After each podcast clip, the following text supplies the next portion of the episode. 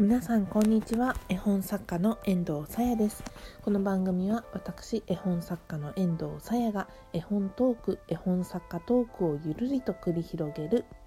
オタク番組でございます。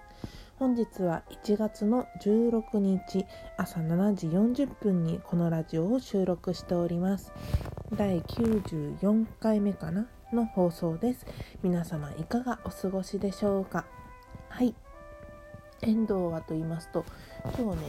我ながら少しだけ早起きできたなと思うんですけど、6時30分ぐらいそれでも6時半なんですけどに起きて、展示の誘いをするダイレクトメールというかメールをですね、お知り合いの方に送ったりとか、あとはぼちぼち作品を作ったりとか、なんかね朝はそういう時間にしようかなと思ったんですよ。はい、で今日からスタートしたっていう感じなんですけど、ちょっとねこれを続けていけたらいいなと思います。っていうのはね、昼と夜は時間がないんだということに気づいたので、朝はアウトプットの時間にできたらいいななんて最近考えて始めようと思いました。はい、なので朝はアウトプットしてたんですけど、皆様はいかがお過ごしでしたでしょうか。はい、といったところで本日の本題ですね。はい、本日の本題はこちら。自分のルーツからできることやらないことを探るです。イエイ。はい、これはですね遠藤が最近思ったことなんですけれど、ルーツってあるじゃないですか。自分のなんて言うんだろう、家系図っていうの、系譜っていうのかな、なんかこういう道をたどってきて、ご先祖代々からこういう道をたどってきて、さらに自分が生まれてからこういう人生を歩んできて今の自分があるみたいな、そういう辿ってきた道、過去っていうとあれですけど、辿ってきた道でああいうなんか環境があったとか、こういう家庭があったとか、そういうルーツがあると思うんですけど、そのルーツから自分がやらないことあるいはやることっていうのを探っていく、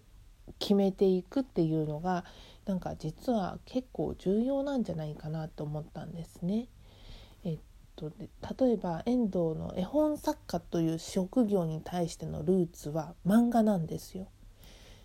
小学校高学年ぐらいの時に漫画描こうって友達に誘われて漫画を描き出したのが絵を描くスタートだったんです。で漫画の描き続けて、でそこから絵本作家に転身したっていう感じだったので、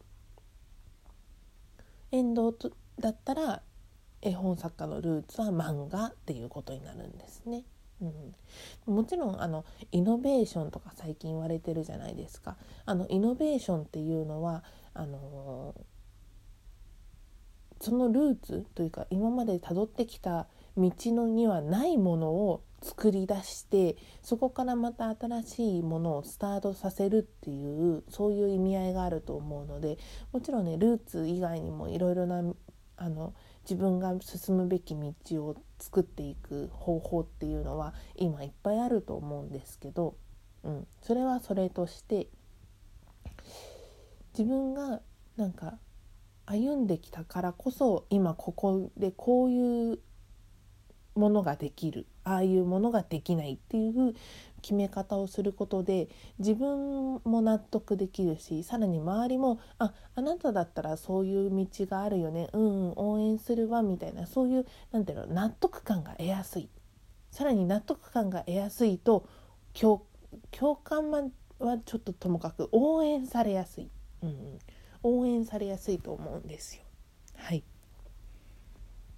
ということで遠藤のその自分のルーツ、漫画から書けることと書けないことを探ろうかなと思っています。かけることできるんですよ。やろうと思えばできるんだけどやらないことっていうことですね。例えば遠藤が絵を描くじゃないですか。それは白黒もそうですし、あとはカラーの絵もそうだと思うんですけど、例えばカラーの絵はカメラで撮ると加工で白黒にすることができるんですね。今すごい技術が昔からあるんでしょうけど、今技術が発展してカラーの絵をわざと白黒にするということが可能なんです。で、もともとカメラが白黒だったからね、それがカラーになったっていうこともあるから、それを逆にすることは簡単なのかもしれないんですが、で問題は白黒にした時に絵として分かりやすいかっていうことなんですよ。これはですね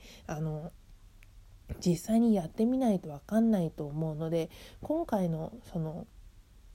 ラジオのアイコンは白黒のワンちゃん、いつものワンちゃんを白黒にしてあげようかななんて思ってます。はい、これをあげても、あ、これ分かりやすい遠藤さんの絵だねって思ってもらえるような絵であるかどうかということですね。で、わざと成立させないこともあると思うんですよ。それはそうだな、遠藤はやるんですけど、例えば他の漫画をルーツにしてる人だったら、その白黒で成立しないような絵はカラーにしないとかね、カラーであってもなんかコントラストが効いてない。コントラストっていうのは何て言うんだろう、その絵の色調査っていうのかな、なんかごめんなさい、なんか詳しい人がいたら補足してコントラストを効かせないようにしないとか、なんかこう同系色でまとめすぎないでまとめすぎない。漫画は本当にこう白黒と、あとトーンでしっかりときっちりと見栄えするような絵を作る技術なので、そういうことを意識してカラーの絵も作り込むとか、そういう技法を駆使してやらないことはやらない、やることは全てやるとかね。逆に時代が進んでやらないと思ってたことがかっこいいよねとか流行っていうことになったら、私これできるとかって言ってパッてやってみて注目を浴びるっていう方法もあるかもしれませんね。はい、なんか何話してんだってラジオになっちゃったそうなんです。やらないことも探ってやることを見つけていく、そういった方法をできたらいいなと思っております。そうだね、朝活っていうんですかね、朝のその遠藤のちょっとしたアウトプットにも、やらないことはやらない。朝起きて、そうだな、急にご飯は食べないとか、それでなおかつパッと起き上がってシャシャッと身支度してから絵を描くのをやるとか、そういったなんかやらないこととやることを区別してやっていくことが、いつか将来花咲く道の一つの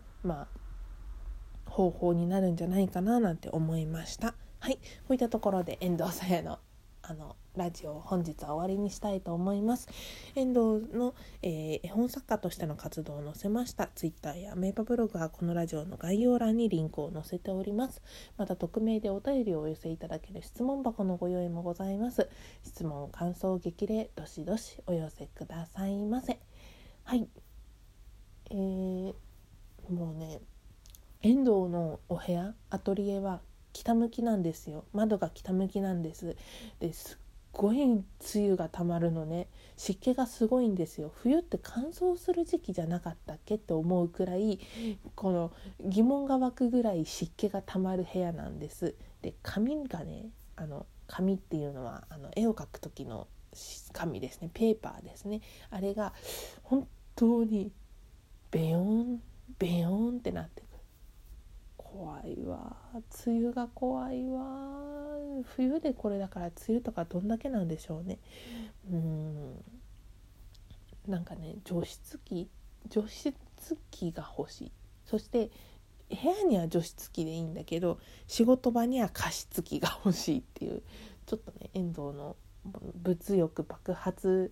前みたいな、なんかそんな感じの日常を過ごしてます。いや、でも物欲爆発させてる場合じゃない、作品作らなきゃみたいな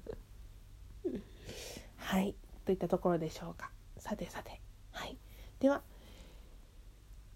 ご清聴いただきましてありがとうございます。絵本作家の遠藤さやでした。またね。